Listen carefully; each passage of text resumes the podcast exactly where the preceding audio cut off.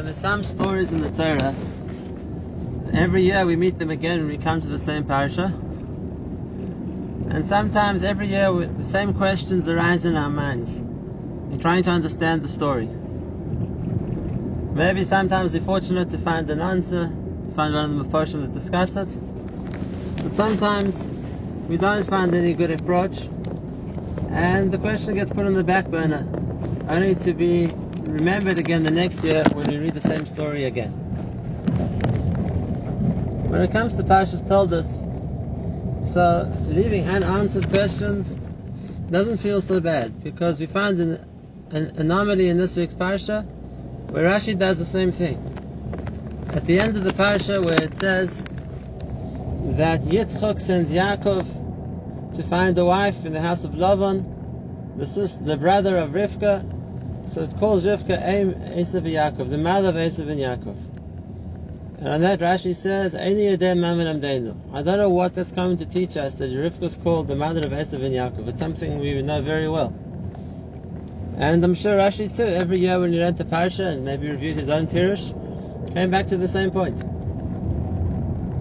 The same question. With that in mind, I'd like to share with you two or three questions on Parshas Toldos. Not new questions, but I would say annual questions.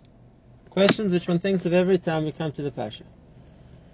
Firstly, at the beginning of the Parsha, we find Rivka is pregnant, and Vayisroitetsu Abanim Bekirba, and she didn't understand what was happening to her. And the Pasuk says, Vatayidech Hidrus Hashem. She went to ask Hashem, it doesn't seem to be a normal feeling that she was having, a normal pregnancy. So she goes to ask HaKadosh Baruch Hu, what's, me, what's going on? And Hashem's response to her, Vayomer Hashem la, you should know it's because you don't have one child, rather you have twins. And these two twins are going to become the ancestors of two great nations.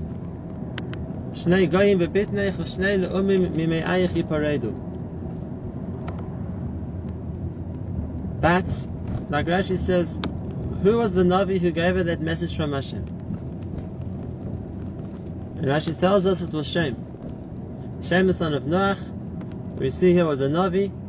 He was the emissary of Hashem to tell her, explain to her why her pregnancy was different to most people's.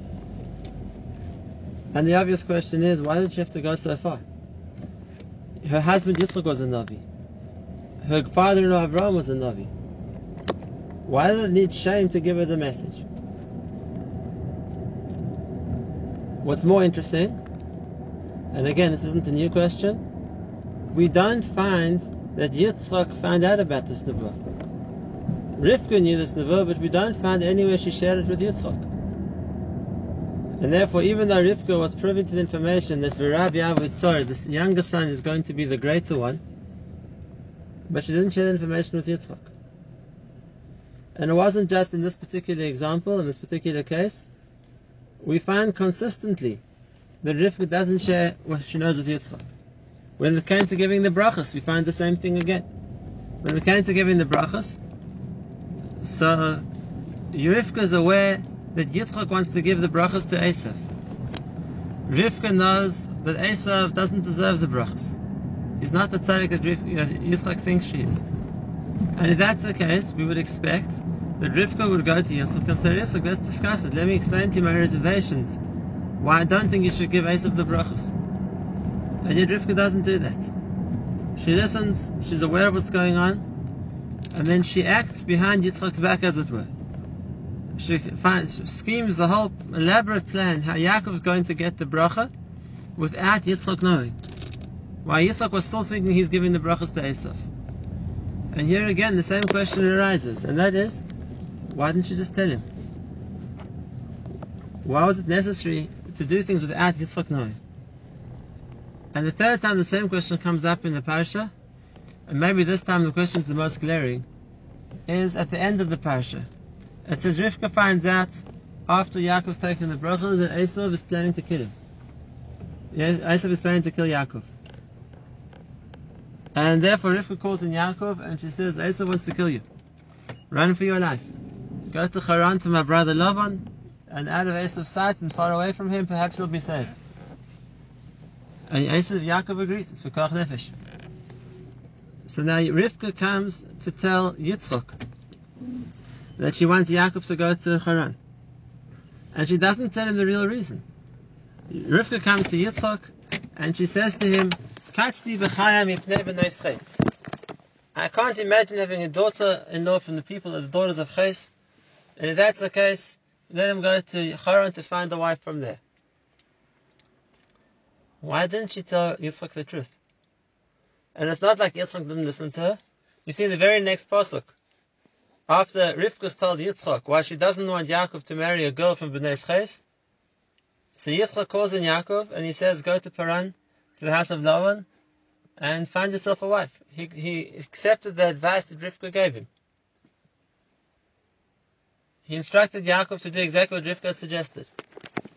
So why was it necessary, time and again, for Rivka to hide from, ya- from Yitzchak what her true intentions were? What information she knew that he didn't.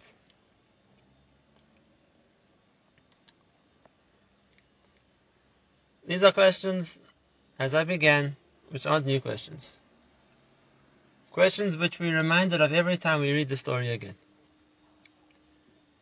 I want to share with you, Rabbi Isai, a possible approach,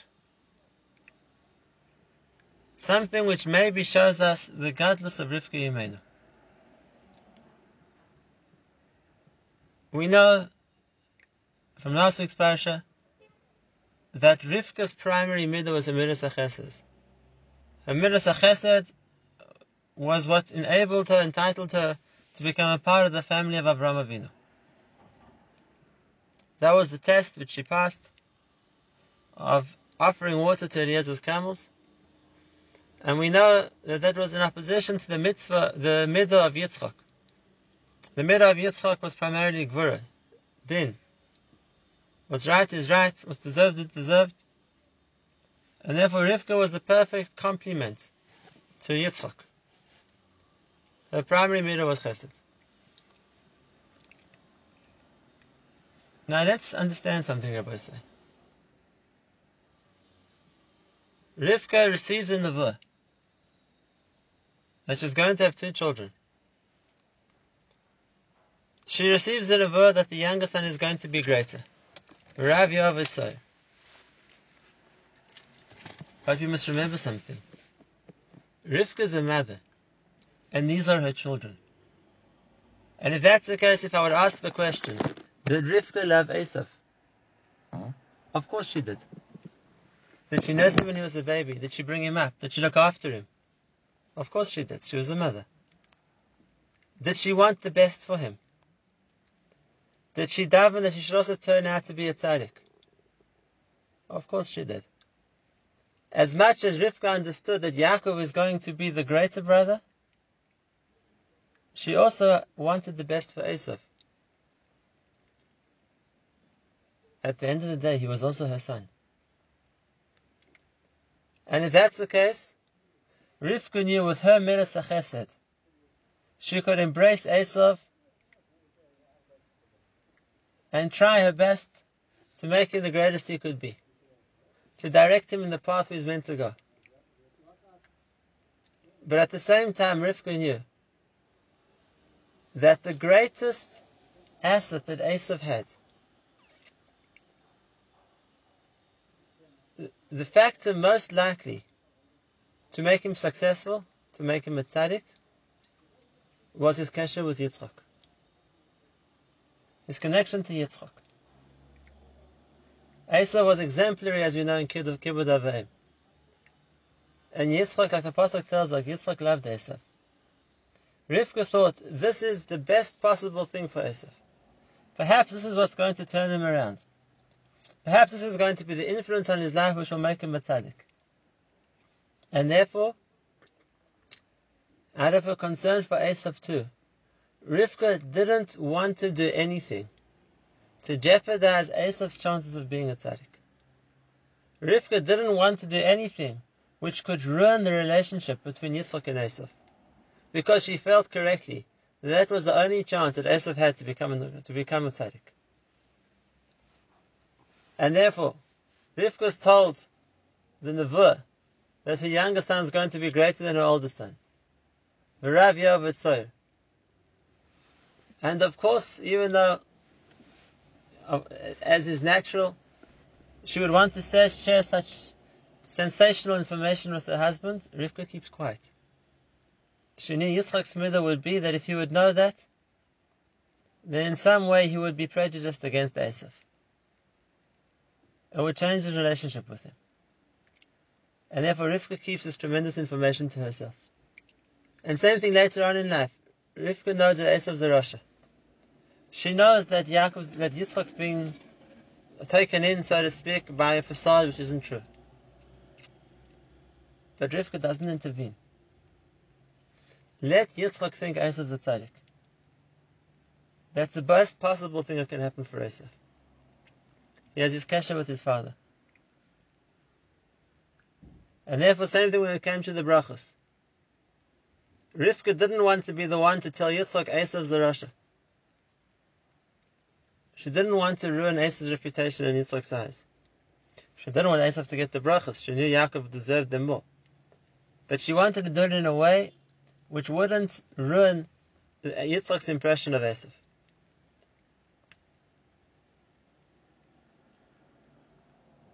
Because we see that when the truth is revealed to Yitzchak, and Yitzchak finds out that Esav isn't such a tzaddik. And Rashi tells us that when Esav came in after Yaakov got the brachas, Yitzchak felt the heat of the fire of Gehinnom. So then, Vayecher ad Yitzchak gedola ad moed. This wasn't the son he thought. This wasn't the tzaddik he thought Esav was. And at that stage, Yitzchak is much more unwilling to give Esav a bracha. And therefore, Rivka understood that. And out of her compassion for Esav, her oldest son, she played a very difficult game. On the one hand, she was always there to protect Yaakov. She knew he was going to be greater. But at the same time, she didn't want to do anything to distance Esav. She didn't want to do anything to ruin Esav's chance of becoming a tzaddik. And therefore, even in the end of the parasha, when Rivka knows that Esav wants to kill Yaakov, she's not going to tell that to Yitzchak. Yitzchak should also think that Esav's a Retzech. She'd rather find some other reason to convince Yitzchak to tell Yaakov to go to Haran.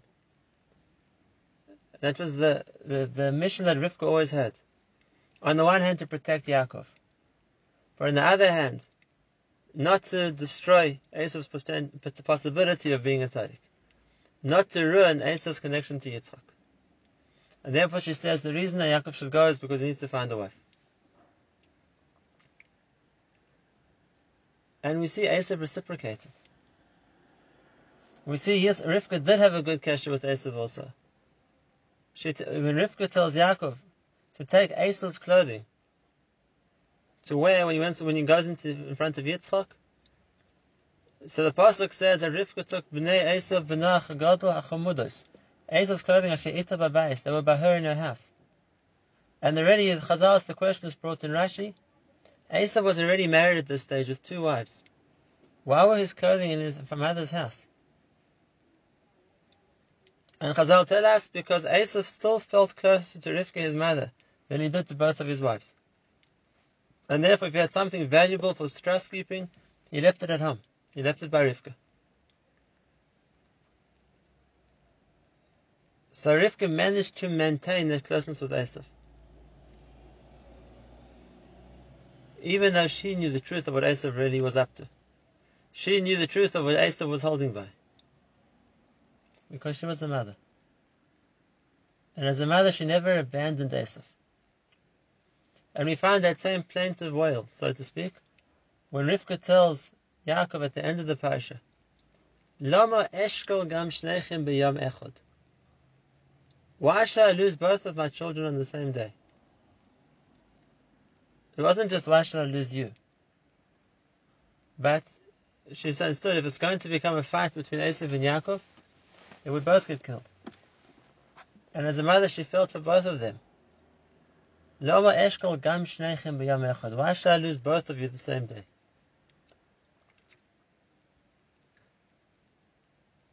This we can say was Rivka's life work. But this is the lesson we can learn from Rivka Imenu.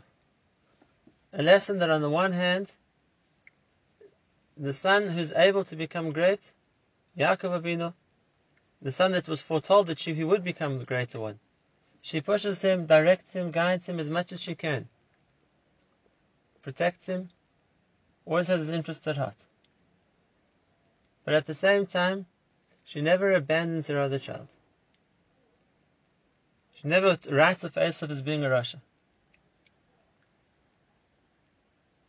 She goes out of her way to do her best to protect Esav and to maintain his kesher with Yitzchak, hoping that that would be the factor which would make him into a tzaddik. Where did Rivka learn the Sanhaga from? That this was her job in life, that this was the way she had to act. I think with this we can answer the first question we started with.